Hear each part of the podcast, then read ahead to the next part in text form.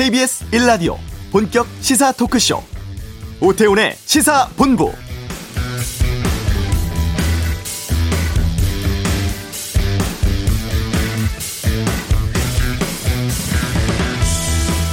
최근에 부동산 상황과 관련해서 오전에 정부 합동 브리핑이 있었습니다. 내용을 정리해 보면 현재 집값 가격을 측정하는 지표들이 최고 수준에 도달해서 언제든 급락할 수 있고 유동성 관리 강화 등 조만간 금리 인상이 높은 상황이며 사전 청약 대상을 대폭 늘리고 주택 공급 최대한 앞당기는 등 정부의 공급 대책과 의지가 강하다는 점 이야기하면서 주택 매수를 자제해달라는 호소였습니다.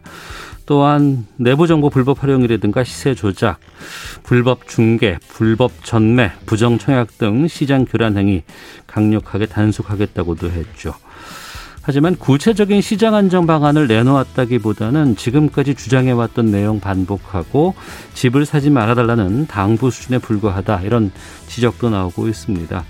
오태훈의 시사본부 잠시 후 이슈에서 오전에 발표된 정부의 브리핑 내용 짚어보도록 하겠습니다. 오늘 그냥 갈 수 없잖아 코너에선 철새가 엄지척한 한국의 갯벌 세계가 인정하다 이 주제로 준비를 했고요. 2부 하는 경찰 제주 중학생 살해범 신상 공개, 공군 성추행 가해자 수감 중 사망 등에 대해 살펴보겠습니다. 민주당의 법사위원장 합의 후 폭풍이 대선 중국에 미칠 영향, 김성환의 뉴스 소다에서 정리해드리겠습니다. 오태훈의 시사본부 지금 시작합니다. 네, 오전에 정부의 대국민 담화 발표, 홍남기 부총리, 노형욱 국토교통부 장관, 은성수 금융위원장, 김창룡 경찰청장이 참석해서 지금 부동산 시장에 대한 진단 또 정부의 정책과 의지를 밝혔습니다. 관련해서 좀 말씀 나눠보겠습니다. 경제정의 실천 시민연합의 김성달 부동산 건설 개혁본부 국장 연결하겠습니다. 나와 계시죠? 네, 안녕하세요. 예. 부동산 시장 안정을 정책의 최우선 과제로 삼고 하반기에 주택 공급 확대에 최우선적으로 주력할 것이다. 이런 메시지를 홍남기 부총리가 내놨습니다. 오전에 대국민 담화는 어떻게 들으셨어요? 예, 뭐 이제 집값 폭 등 많이 했습니다. 국민들이 이걸로 엄청 고통받고 계신데 사실 그 부분에 대한 이제 진정 어린 사과와 근본 네. 대책이 나오길 아마 국민분들이 다 기대하셨을 겁니다. 하지만 네.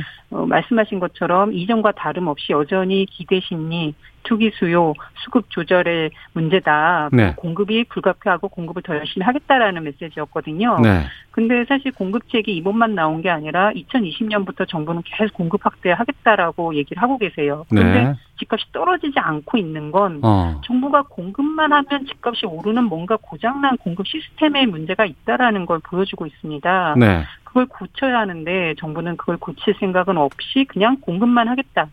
결국 부패한 LH 공기업 또 건설사들 건설사들에게 물량을 안겨주겠다라는 것밖에 안 되는 거고 그건 또 주택 정책으로 경기 부양하겠다라는 것만 다시 확인해 준 거 아닌가 네. 이렇게 보여져서 참 이 문재인 정부가 집값을 잡을 의지가 없다라는 것만 재확인된 걸로 저희는 보여집니다. 집값 잡을 의지가 없다는 걸 재확인했다. 네. 아 그렇게 평가하시는군요. 지금 부동산 시장 상황이 어떤 거예요? 예. 뭐 지금 여전히 오르고 있습니다. 뭐 최근에 송영기 총리께서 부총리께서 안정화 발언도 좀 하시고 오늘 좀 최고 발언도 하셨지만 집값이 문정부 취임 초에 서울 아파트 값이 6억이었는데 지금 현재 17월 말 기준으로 11억 5천, 5억 5천만 원이 올랐습니다. 네. 그 중에서도 1억 5천만 원이 5월 2, 1월부터 7개월 만에 올랐어요. 역대 최고라고 평가할 수 있을 정도로 집값이 비정상적으로 오르고 있다. 올 상반기에만 평균 1억 5천이 더 올랐다고요? 그렇죠. 국민은행 어. 그 부동산 통계 기준으로 아파트 값이 올 7개월 만에 1억 5천이 올랐다. 세종시도 올랐습니다. 세종시의 정부의 그 세종시의 국회나 청와대 이전 정책 발표한 이후에 그 세종시도 집값이 거의 4억 이상 오른 것으로 지금 매우 비정상적으로 집값이 오르고 있는데 네. 이런 것들에 대한 것들을 좀 왜 올랐느냐를 들여다보면 이거는 사실 수급 문제가 아니라 정부의 잘못된 부동산 정책이 오히려 집값을 올렸다고 봐야 되거든요. 세종시도 어, 이전에 오른 게 아니라 정부가 세종시 국회나 어떤 청와대 이전 추진하면서부터 가파르게 오른 게 나타나고 있어요. 네. 이런 문제를 되짚어 보고 이거를 자극하는 정부의 정책을 고쳐야 되겠다라는 방향을 제시하는 것이 지금 정부가 해야 될 역할이다라고 저희는 보여집니다. 어, 정부의 정책의 변화라든가 아니면 수정이 반드시 필요한데 그렇죠. 그거 없이 지금 상황으로의 어떤 대책들은 그러면 뭐 하반기 가도 별 영향을 못 주겠네요. 말씀하신 걸 보면. 네, 오늘 뭐 사전 청약이 예고되고 이제 시작이 되겠지만 이미 사전 청약 분양가도 매우 비싸다라는 게 이제 언론이나 시민사회 평가입니다. 또한 이러한 사전 청약 공급이 늘려서 옆에 있는 기준 주택 집값이 떨어뜨리겠다라고 보지 않고요. 오히려 내 집값도 더 오르겠네. 이거 이번에 사전 청약 못 잡으면 앞으로 집값이 더 뛸 텐데 나는 점점 기회 없는 거 아니야? 이런 우려들이 지금 국민들이 계속 갖고 있는 거거든요. 이건 네. 뭐냐면 사전 청약 물량 나와도 집값이 떨어지는 게 아니라 집값은 더 오를 것이다라는 것을 국민들도 이미 알고 있다는 겁니다. 네. 문정부에서 개발을 계속 했는데 결과는 집값 하향이 아니라 오르고 있던 걸 경험했기 때문이라고 봐야죠. 음.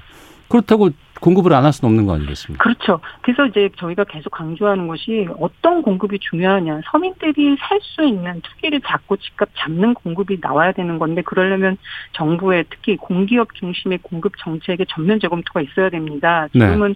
공기업이 있는 이유가 논밭 임야를 강제 수용할 수 있고 저렴한 아파트로 주택 공급하라는 거거든요. 네. 저렴하지 않습니다. 원가와 상관없이 시세보다 조금 저렴하게 분양가를 책정해서 공급을 하는데 시세보다 조금 저렴한 값으로는 시세도 못 잡고 서민들의 내 집 마련도 멀어지게 할 뿐이지 절대 이제 주관적으로 이어지기 어렵다. 네. 그런 것 때문에 어 많이 공기업이 공공 개발을 하려면 또 공급을 늘리려면 음. 공공이 가지고 있는 토지에 원가 없이 지어서 장기 임대로 돌리든지 아니면 공급을 하더라도 건물만 분양하고 토지는 팔지 말아라. 왜냐하면 토지에서는 부당이득이 날 수밖에 없거든요. 토지 가치 변화에 따라서 네. 그거를 개인이나 투기 세력들이 가져가지 못하도록 하는 방식이 토지는 팔지 않는 방식입니다. 그런 공급 정책의 개혁을 먼저 선언해야 되고 또 민간도 공급을 그냥 늘릴 것이 아니라 거품 없는 가격으로 나와야 되는 거면 네. 정부가 강력한 분양가 규제 정책을 시행해야 되는 거거든요. 음. 근데 지금 그런 정책들이 하나도 이정 부에서는 어, 진행되지 않고 있기 때문에 공급 시스템이 고장났다고 저희들이 얘기를 하고 있는 겁니다. 네. 오늘 이런 내용도 있어요. 그러니까 대출 규제 계속 해야 되고 또 시장 교란 행위들 많이 있는데 이거 연중 내내 단속하겠다는 의지를 밝히기도 했거든요. 네. 물론 이제 공급 정책이라든가 여러 가지 상황들에 대해서는 판단이 다를 수도 있겠습니다만 지금 시장에 지금 부풀려진 이런 과, 과도한 좀 기대 심리, 수익 기대 심리 같은 것들은 좀 잡아야 될 필요가 있지 않겠습니까? 네, 당연합니다. 근데 이제 시장 교란 행위라는 것이 집값을 올리는 어떤 근본 원인이라는 해석이 너무 과, 이제 과하다라는 얘기를 드리는 거고요. 예. 시장 교란 행위에 대해서는 정부가 상시적으로 감시를 하고 거기에 음. 대해서 엄벌하는 정치를 마련해야 되는 거고 네. 사실 그것이 집값에 하나의 올리는 원인이라고 지목했지만 지난번에 그 교란 행위에 대한 정부 조사 결과로 봤을 때는 그리고 국민들에게 와닿을 정도로 큰 수치가 나오지는 않았어요. 어. 지금도 그것이 주범이라는 해석이 잘못됐다는 거고 상시적인 교란 행위에 대한 근절은 해야 된다. 하지만 본질의 어떤 개혁은 하지 않은 채 네. 교란 행위가 주범이기 때문에 교란 행위만 어떻게 좀 단절, 어, 근절하기 위한 단속을 강화하겠다라는 걸로는 지금의 집값 폭등을 해결하기는 어렵다라고 보여지고요. 네. 또 하나는 이제 대출 규제도 사실은 정부가 강화하면은 바로 시행하면 됩니다. 그리고 오히려 대출을 지금 풀어줬던 다주택자들에 대한 대출 규제 완화 정책이 문재인 정부에서 추진되면서 집값을 견인했다는 평가가 있는 겁니다. 그래서 음. 다주택자에 대한 대출을 규제하는 것과 이미 진행된 대출을 어떻게 회수할 것인지 이런 부분이 논의가 돼야 되거든요. 네. 사실 소급 적용도 제대로 하지 않았기 때문에 여전히 다주택자들이 막대한 그 대출을 받아서 지금 주택을 가지고 있는 분들이 많이 계세요. 이분들에 음. 대한 규제 강화 정책이 나오는 것이 오히려 좀 더 필요하지 않나 그러십니다. 알겠습니다. 그러면 이제 이전에 어떤 뭐 정부 정책이 잘못됐고 뭐가 어떻고 이걸 좀 떠나서 지금 계속해서 올해만 해도 상반기 1억 5천 평균값 1억 5천만 원이 올랐다고 하셨잖아요. 네. 나름은 이게 언제까지 올라갈까요? 아니면 너무 고점이 된다 그러면 결국은 이게 폭락으로 또 갈 수밖에 없기 때문에 오늘 네. 발표에서도 보면은 상황이 안 좋다. 주택 매수 자제해야 된다라는 이런 호소까지 나왔는데 그 상황은 네. 어떻게 전망하십니까? 이미 시민들이 이거 이제 뭐 상투 잡은 거 아니야 이런 평가들이 계속 있었는데도 불구하고 문재인 정부에서 계속 오르고 있습니다. 이게 언젠가는 네. 정부가 떠받치다 떠받치다 떠받치지 못할 정도로 거품이 형성되면 그때는 이제 거품도 붕괴되고 그 후유증도 더 클 수밖에 없는 건 사실입니다. 네. 언젠간 떨어지겠죠. 문제는 음. 언젠가까지 무책임하게 불확실한 시간을 두고 국민들에게 그 뭐 하지 말라고 하는 거는 좀 무능력한 것만 보여줄 뿐이고요. 예. 지금이라도 정부가 어떤 정책을 피냐에 따라서 거품을 잡을 수 있는 정부의 해법들이 나오면 시장이 그만큼 영향을 받을 것이라는 거거든요. 음. 그래서 어, 거품을 계속 버티고 버티고 끌고 갈 것이 아니라 떠받칠 것이 아니라 네. 지금이라도 거품을 빼기 위한 정부의 개혁 방안을 제시하는 게 훨씬 국민에게는 필요한 정책이라고 보여집니다. 그것이 바로 아까 말씀드린 공급 정책의 개혁 방안 또는 강력한 분양가 규제 또는 대출 회수 이러한 근본 대책을 지금 내놓아야 될 시점이라고 보여지는 거죠. 어, 그 근본 대책이라는 거 다시 한번 말씀해 주시겠어요? 네, 먼저 공급 정책입니다. 정부는 단순히 물량을 늘려서 공급을 늘려서 집값을 잡겠다고 했지만 사실 지금 드러난 것은 공급 하도 집값이 오른다라는 네. 신호거든요. 그래서 예.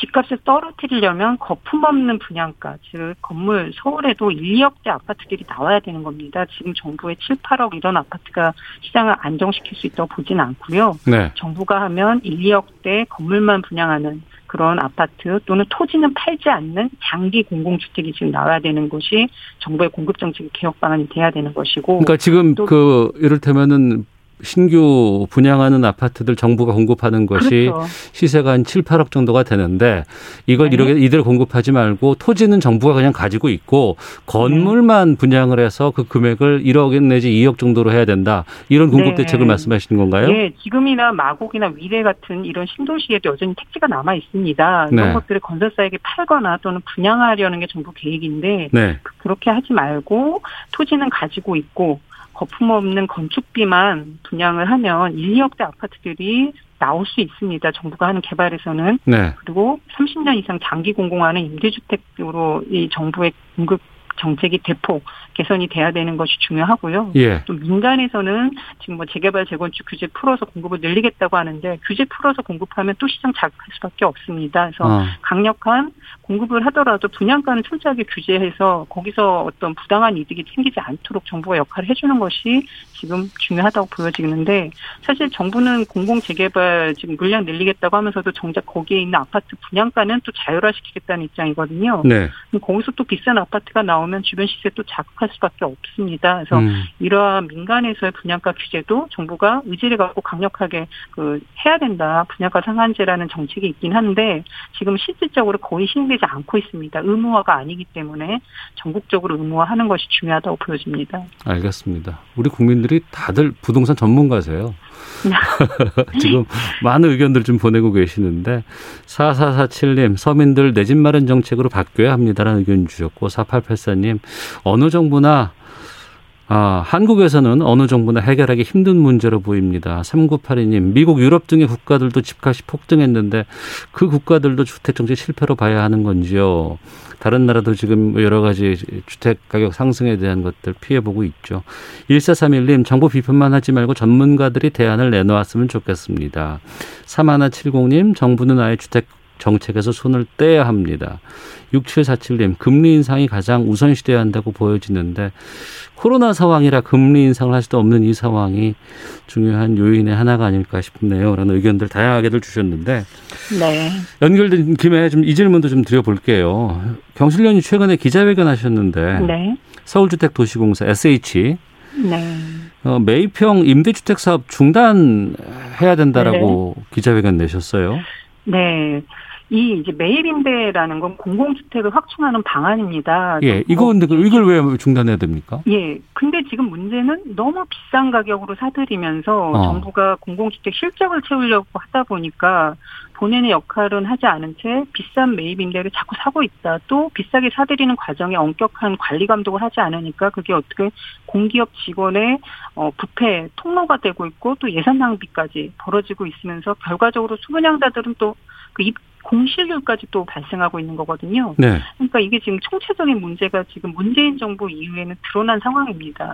원래 매입임대라는 것은 거품 없는 가격으로 사들여서 서민들에게 다시 제공해주면 좋은 공공주택 정책인데 네. 지금은 그것이 많이 왜곡되고 변질됐기 때문에 지금의 이 매입 임대 정책에 대해서는 전반적인 조사가 이루어지고 개혁 방안이 나와야 되는 것이 중요하다고 보여집니다. 그러니까 시장가라든가 평가 금액이 있을 텐데 그것보다도 과도하게 비싸게 매입을 한다고요? 아니죠. 앞서 말씀드렸지만 서울 아파트 값이 평균 5억 이상 올랐습니다. 예. 그러니까 이제 매입 임대 가격도 저희가 연도별로 들여다봤는데 2002년에는 세대당 6천만 원에 매입을 했습니다. 그리고 어. 수도 많지 않았습니다. 예. 그리고 박원순 시장 이후에 매입 가격은 1억 7천만 원에서 시작을 했습니다. 2012년에는 예. 6천만 원에서 1억 7천까지만 했기 때문에 많이 올랐죠. 그런데 집값 하락기인 2014년 박근혜 정부에서는 1억 3천만 원까지 좀 떨어졌거든요. 그러니까 네. 이거는 기존 주택 가격의 영향을 절대적으로 받을 수밖에 없습니다. 그렇겠죠. 그래서, 예. 예. 그래서 집값이 거품이 없을 때는 적극적으로 사들여서 공공주택으로 확보하면 좋은 정책 수단이 될 수 있지만 어. 지금처럼 비쌀 때 그걸 시세를 다 주고 사들이면 그거는 사실은 효과적인 정책 수단이 될 수 없다라는 겁니다. 겁니다. 그런데 아, 예, 예. 인정 이렇게 빚값이 비싸지는 문재인 정부에서 전체 물량의 50% 가까이가 대거 집중적으로 매입했다라는 겁니다. 그래서 어. 왜 이렇게 비싼 주택을 사들이고 있는 것인가?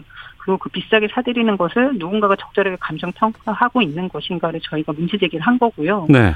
실질적으로 건축비만 하더라도 법정 건축비, 임대아파트 법정 건축비가 정해져 있습니다. 350 정도로요. 음. 평당. 근데 실질적으로 이 취득한 건축비를 보면 900만 원대 건축비까지도 사들이고 있는 상황입니다. 그래서 이런 것들의 심의 과정이 적절하지 않았다 저희는 의심을 할 수밖에 없고 네. 그런데 이렇게 물량이 늘어나는 건 오히려 다른 의도가 있어 보인다. 실질적으로 최근에 그 검찰이 SH 매입임대 관련해서 압수수색을 한 바 있고 LH도 경찰 조사가 지금 진행 중입니다. 이러한 부패가 드러난 만큼 정책에 대한 전면적인 좀 재검토가 있어야 된다고 보여집니다. 다른 의도 말씀하셨는데 어떤 의도로 네. 보세요? 왜냐하면 지금 건축비가 이렇게 비싸고 비싼데도 불구하고 물량 확보라는 차원에서 검증 없이 사들이면 예. 그 안에 공기업의 그 공기업 그 직원분들의 또는 친인척이나 지인들이 주택을 매입해주는 경우가 생겼다는 거거든요. 그리고 그 과정에서 부정한 어떤 부패 가 생길 수밖에 없는 거 아니냐라는 것 때문에 지금 검경찰이 조사를 하고 있는 거고요. 어. 또 하나는 SH가 최근에 감사도 매입인대 정책에 대해서 감사원 감사까지 받았는데 거기서 드러난 사실은 100억대 건물을 샀는데 네. 그것이 실질적으로 유치권을 행사 중인 건물을 사들여서 실질적으로 임차인들에게 임대를 하고 있지 못하다라는 것도 감사에서 드러났습니다. 그러니까 이만큼 매입임대 주택을 사들이는 과정 또 관리하는 과정에 적절한 관리 감독이 이루어지고 있지 않다라고밖에 저는 의심할 수가 없다. 그래서 그러한 것들을 물량을 늘리기 위해서 계속해서 어, 취득하는 것은 바람직하지 않다고 보여집니다. 네. 말씀하신 게 사실이라 그러면 상당히 좀 큰 문제로 보이는데 네. SH공사에서 관련해서 반박 내용은 좀 내용이 달라요. 네. 개발에서 공급까지 오랜 시간이 소요되는 택지 개발 사업이 아니고 이거는 사회 취약계층이라든가 저소득 청년, 신혼부부를 위해서 공급하는 건데 단시간 내에 서울시 전역에 공급할 수 있는 장점이 있기 때문에 하는 거다 이렇게 얘기했거든요. 네, 저희도 이제 매일 임대라는 정책 자체 문제를 제기하는 건 아닙니다. 예. 그 이제 정부가 해왔던 공공주택 확대 방안을 하나로 얼마든지 쓸 수 있는데 문제는 효과적으로 가지 않고 있기 때문에 문제를 제기한 거고요. 네. 특히나 정부가 이거를 저희가 문제 삼는 건 LH라는 서민들을 위해서 아파트를 공급하기 위해서 마곡이나 위례나 수서 같은 신도시를 이미 개발하고 있거든요. 네. 근데 그런 신도시를 개발해서 나오는 주택을 다 공공주택으로 사용을 하면 되는데 상당 부분은 민간에 매각하고 있습니다. 아파트를 분양하고 있거나 그러니까 공공주택으로 어. 갖고 있지 않으면서 예, 예. 정작 어, 여기서 기존 주택을 비싸게 사들이는 것이 이게 정부 정책에 어떤 모순이 발생하고 있다는 겁니다. 그래서 정부가 강제 수용권으로 사들여서 할 수 있는 공공주택을 이미 상당 부분 민간에 매각해 놓고선 택지가 네. 모자라서 또 다시 기존의 주택을 비싸게 사들이는 것은 그건 정부의 어떤 철학 없는 정책만 보여질 뿐이다라고 보여지고요. 지금 정부가 해야 할 일은 또 매입을 하더라도 매입 가격이 적정한지를 검증하게 돼 있기 때문에 음. 경매가 방식을 통해서 사들이는 방식은 이미 법규에도 정해져 있습니다. 근데 상당수는 저희가 봤을 때 가격이 강동과 암사동 같은 경우는 세대당 5억 원 이상을 주고 사들인 걸로 나왔거든요. 네. 음, 마, 매국, 마곡이나 수소 같은 경우는 지금 건설비가 평당 한 세대당 한 2, 2억이 채 되지 않습니다. 20평 기준으로 할 때. 근데 네. 그거보다 상대적으로 두 배 이상 비싼 주택을 사들이는 것 자체는 그건 효율적으로 볼 수도 없고 뭔가 알겠습니다. 그 시스템의 문제를 드러낸 것이다라고 예. 평가할 수밖에 없습니다. 앞서 뭐 검찰이라든가 경찰 쪽에서 지금 수사가 들어갔다고 하셨죠? 네. 어, 그럼 확인해 봐야 되겠네요. 그 어떤 수사 결과가 나올지 좀 지켜보겠고 SH가 서울시 산하잖아요. 네. 이번에 그 새 사장으로 국민의힘 김연아 전 의원이 지명됐고 어제 서울시 의회에서 청문회 가졌습니다. 네. 부동산 전문가라고 이제 많이들 뭐 인터뷰를 하기도 했었고 이제 또 보니까 다주, 다주택자예요. 이 김연아 전 의원이. 네. 어, 또 공공주택 정책에 대해서는 반시장주의, 사회주의 이렇게 했던 과거 발언들이 도마오르기도 했었는데 어, 신임 그 김연아 SH 사장 후보자에 대해서는 경실련에서는 어떤 네. 입장이세요? 네, 말씀하신 것처럼 다주택자이고 재개발 재건축 규제 완화 등을 이제 에 대한 입장들을 많이 말씀해 오셨기 때문에 예. 어, 서민 주거 안정을 위한 공개 수장으로는 적절하게 라고 보기 어렵습니다, 사실은. 음. 근데 그런 분을 지금 서울시가 추천을 했고, 서울시가 또 지금 어제 검증하는 과정을 거쳤는데, 네. 좀더 철저하게 해서 좀 드러나야 되는데, 사실 조금 검증도 어제 보면은 그렇게 좀 날카로워 보이지는 않았고 서울시도 사실 추천부터가 적절하지 않았다고 저희는 보여집니다. 그래서 지금 서울시나 서울의회가 인사의 검증도 중요하지만 네. 사실 공기업 사장이라는 분은 서울시 정책을 추진하는 그 기관장이거든요. 네. 서울시와 서울시의회가 빨리 어떤 공공주택 개혁 방안을 제시하는 것이 지금은 또 필요하고 인사도 거기에 맞게 적절한 인사가 돼야 되는 것은 중요하다고 보여집니다. 알겠습니다. 여기까지 듣겠습니다. 고맙습니다. 네, 감사합니다. 네, 경실련 부동산 건설 개혁본부의 김성달 국장이었습니다. 이 시각 교통 상황 살펴보고 돌아오죠. 교통정보센터 연결합니다. 임초희 리포터입니다. 네, 이 시각 교통정보입니다. 서울 시내 내부순환도로 성수 분기, 분기점 쪽으로 정릉램프 1차로에서 사고 처리 중이라 홍제 램프부터 사고 여파받고 있습니다. 성산대교 북단에서 남단 쪽으로는 3차로를 막고 작업을 하는데요. 이어지는 강변북로 구리 쪽 방화대교부터 성산대교까지 작업 여파 받습니다. 이 사이에 난지 부근 1차로에서는 사고까지 나서 현재 처리 중이고요. 올림픽대로 공항 쪽은 성수대교에서 한강대교까지 밀리는데 한강대교 부근 5차로에는 고장난 차가 있어서 혼잡하고요. 9분 길이 기도해서 더욱더 주의가 필요합니다.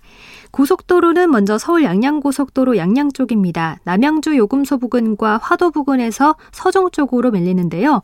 화도 부근에서 1, 3차로 막고 사고 처리 중이라 추가 사고 위험이 있습니다. 남해고속도로 부산에서 순천 쪽은 창원 2터널 부근 2차로에서 사고 처리 중이고요. 뒤로 동창원부터 7km 구간 많이 밀립니다. KBS 교통정보센터였습니다.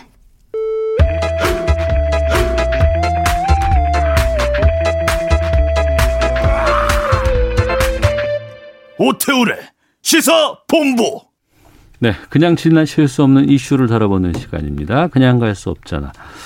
오늘 주제는 철새가 엄지척한 한국의 갯벌 세계가 인정하다 이렇게 꼽아봤습니다. 이종근 시사평론가 함께합니다. 어서 오십시오. 네, 안녕하십니까? 예. 중국 후저우에서 제 44차 세계 유산위원회가 열렸는데, 네네. 여기서 우리나라 갯벌이 인정을 받은 거예요? 네, 인정받았습니다. 뭐 나중에도 말씀드리겠지만 이게 굉장히 깊은 소식이에요. 네. 한번 한번 반려를 받았거든요. 그런데 네. 2개월 만에 다시 인정을 했습니다. 한국의 갯벌이 지구 생물 다양성의 보존을 위해 세계적으로 가장 중요하고 의미 있는 서식지 중 하나이며 네. 그다음이 중요합니다. 멸종위기 철새 기착지로서 가치가 크므로 탁월한 보편적 가치가 인정된다. 이 탁월한 보편적 가치가 등재 이유의 가장 중요한 그 표현이거든요. 그래서 예. 등재를 결정을 했고요.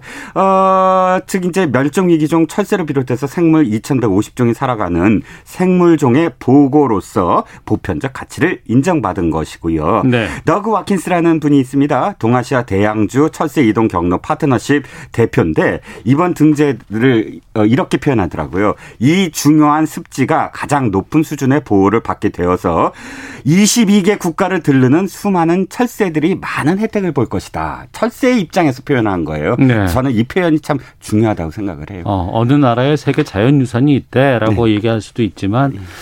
이번 이 갯벌 같은 경우에는 이 갯벌을 이용하는 철새들은 전 세계 철새들인 거 아니에요? 그렇죠. 다른 나라를 넘나들 수 있기 22개 때문에. 국가 아, 넘나드는 철새들이. 근데 이게 두 번째라면서요? 아, 네, 그렇습니다. 자연유산으로서는 두 번째예요. 세계유산은 세 가지가 있는데 네. 자연유산은 우리나라에 제주 화산섬과 용암동굴이 있는데 네. 그것에 이어서 두 번째입니다. 세계유산은 세 가지가 있다고 말씀을 드렸죠. 문화유산과 자연유산과 복합유산. 음. 어, 복합유산은 어, 문화유산과 자연유산의 요소를 같이 갖고 있는 것인데 네. 지금까지 1995년에 어, 석고람, 불국사, 해인사, 장경판 전, 종묘 이세 가지가 이제 시작이 돼서 뭐 잘 아시다시피 창덕궁, 화성, 뭐 경주, 어 고창, 화순 그 고인돌 유적 네. 뭐 이렇게 해서 총 15개 이번에 포함이 돼서 14개가 있었다가 이번에 이 갯벌까지 총 15개의 세계 유산이 지금 등재가 된 겁니다. 그 중에 자연유산은 어 제주 화산섬하고 동굴 그거 하나 하고 이번에 하나 하고 갯벌. 이번에 갯벌 두 개치죠. 어. 근데 이게 인정받기가 좀 어렵나 봐요. 어떤 게 필요한 거예요? 제가 어, 질문 네. 하나 드려볼게요. 네. 고려 청자가 네. 아, 세계 유산이 될 수 있을까요, 없을까요?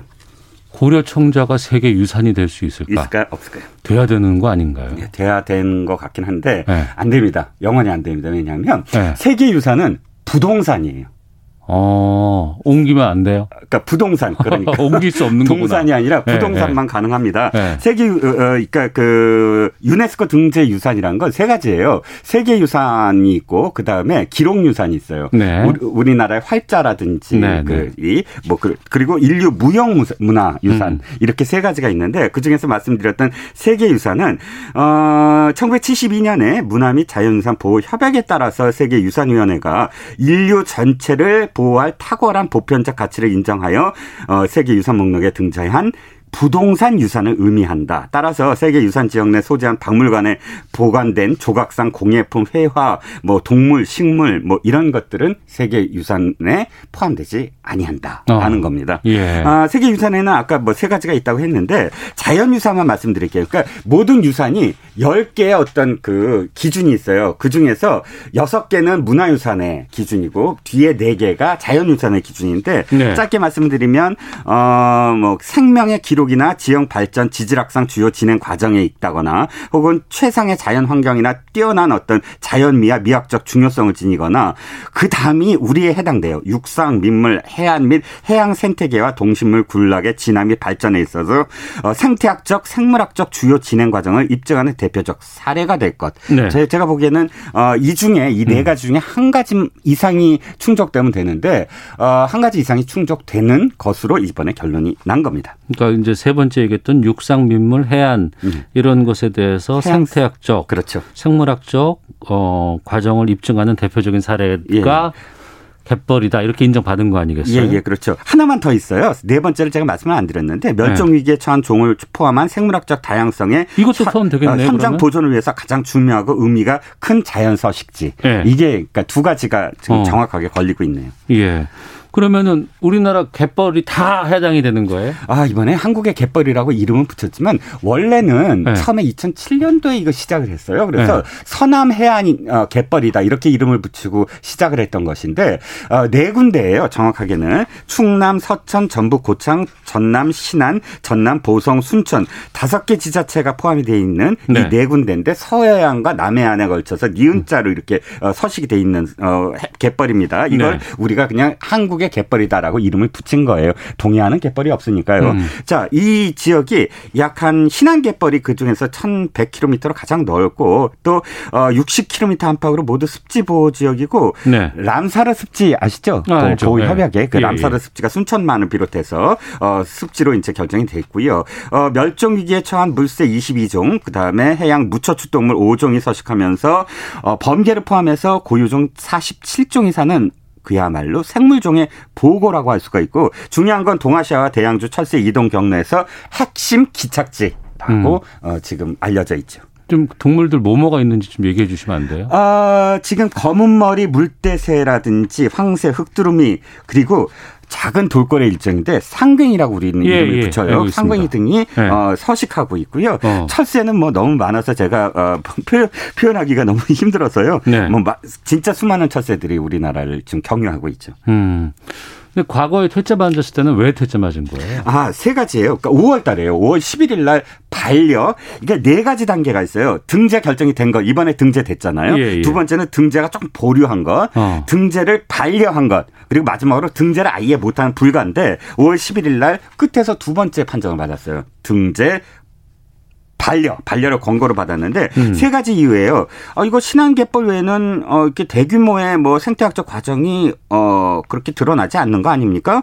생물 다양성 측면에서 핵심 지역을 포함하지 못한 것 같은데요. 완충 지역이 충분하지 않은 것 같아요. 네. 그래서 이 세 가지 이유로 반려 권고를 받았거든요. 네. 그런데 우리가 반려 권고를 받은 게 세계유산의 유산위원회에 넣은 것 중에 꽤 있었어요. 근데 좀 포기한 게 많아요. 하지만 이번에 포기하지 않았어요. 반려 결정 받고도 예, 받고도 그게 처음이에요. 반려 결정 결정을 반려 광고를 받음에도 불구하고 다시 해서 이렇게 등재를 한 건 이번이 첫 경험인데 그만큼 어 우리의 그, 그 문화재청이라든지 외교부라든지 또 이 추진단이 있거든요. 갯벌, 네. 한국의 갯벌 등재 추진단이 있는데 이 추진단이 정말 일대일로 그러니까 어.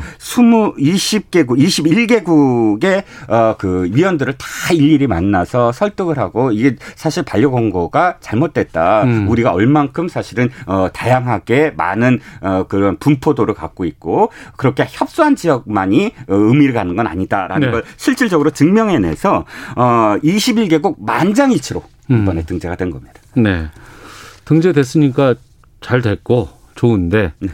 또 잘 보존해야 될 거 아니에요? 참 이게 중요해요. 왜냐하면 우리가 보통 잘못 알고 있는 게 등재 그러면 무슨 뭐 금메달 딴 것처럼 좋아하고 끝나는 게 아니라 예. 등재라는 건 어떤 의미냐면 자 이게 굉장히 중요한 곳이므로 잘 보호해. 라고 얘기하는 거거든요. 그래서 어, 세 가지 단계가 있습니다. 이것을 꼭 해야 돼요. 네. 이 등재가 되면 신청 유산의 보호를 위해서 국내법의 법적 보호 조치를 강, 해야 됩니다. 어, 당장. 어, 예. 그다음에 관리 체계, 유산의 지속적 유지를 위해서 적절한 관리 체계를 필요로 하고요.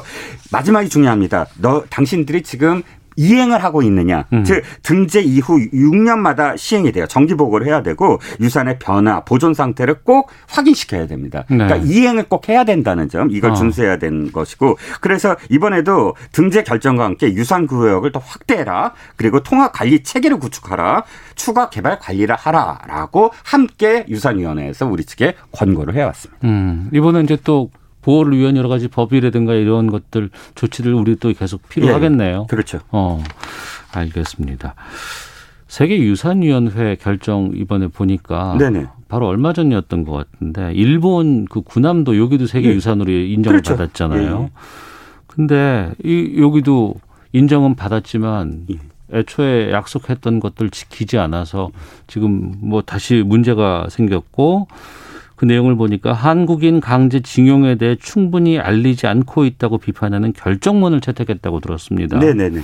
이 내용 좀 알려주세요. 네, 어, 결정문을 채택을 했고요. 그 기사는 아마도 뉴스에 좀 나왔습니다. 근데 이게 무슨 의미냐면 아까 왜 유산위원회에 등재를 했다고 그래서 그게 끝나는 게 아니라고 말씀을 드렸잖아요. 네. 이 군함도와 관련해서 일본이 세계유산위원회에 등재를 했습니다. 좀 성공을 했는데 문제는 이행 보고서가 있어요. 음. 그 이행을 하라 권고가 있잖아요. 그 네. 권고가 그것이 한국인 징용 한국인들을 징용해서 그렇게 많은 사람들을 피해를 주고 압박을 가한 곳이다라는 것을 인정하고 그것을 알려야 된다라는 게 이행 보고서에 있어요. 그리고 스스로도 그걸 하겠다고 했고, 네. 근데 그것을 제대로 이행하지 않았기 때문에 유산위원회에서 어, 너네들은 이것을 하고 있지 않다라고 결정문을 내렸고, 이걸 유력 신문지 아사히 신문이 아 이건 정부가 조속히 시정에 나서야 된다.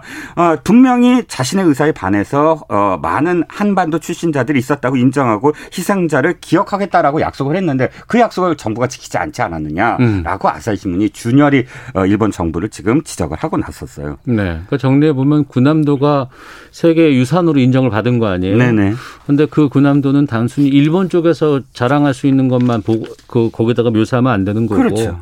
전쟁의 아픔을 담고 감고 있는 역사적인 공간인 것이고 그렇죠. 그건 우리 한국인들의 피해가 다 고스란히 담겨 있기 때문에 그렇죠. 이걸 니들은 알려야 한다라고 예. 해서 했는데 예. 그걸 안 알리지 않았고 예. 예. 괜히 미화했고 네, 네 그래서 이번에 다시 바꿔달라고 한 거잖아요. 그렇습니다. 어. 네, 그렇죠. 그래서 그 이것도 사실 우리나라 정부가 굉장히 노력을 했어요. 어떻게 노력을 했냐면 이행 보고서가 있는데 이행 보고서의 내용이 안 담겨져 있는 거예요. 예. 그래서 이 일본이 아 유산 등재하고 나서 이 안에는 우리나라 우리나라 사람만 있었지 우리나라 사람도 뭐한 조선인가 똑같은 어떤 어, 대우를 받았다라는 음. 식으로 해, 했다는 것을 세계에 알렸거든요. 그래서 세계유산위원회가 어, 움직이게 된 겁니다. 네.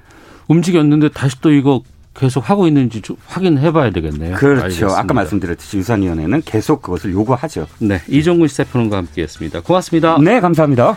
잠시 후 이부 아는 경찰 제주 중학생 피살 사건의 피의자 신상 공개 내용 살펴보도록 하겠습니다. 뉴스 소다 법사위 합의 논란 정리해 보겠습니다. 2부에서 뵙겠습니다.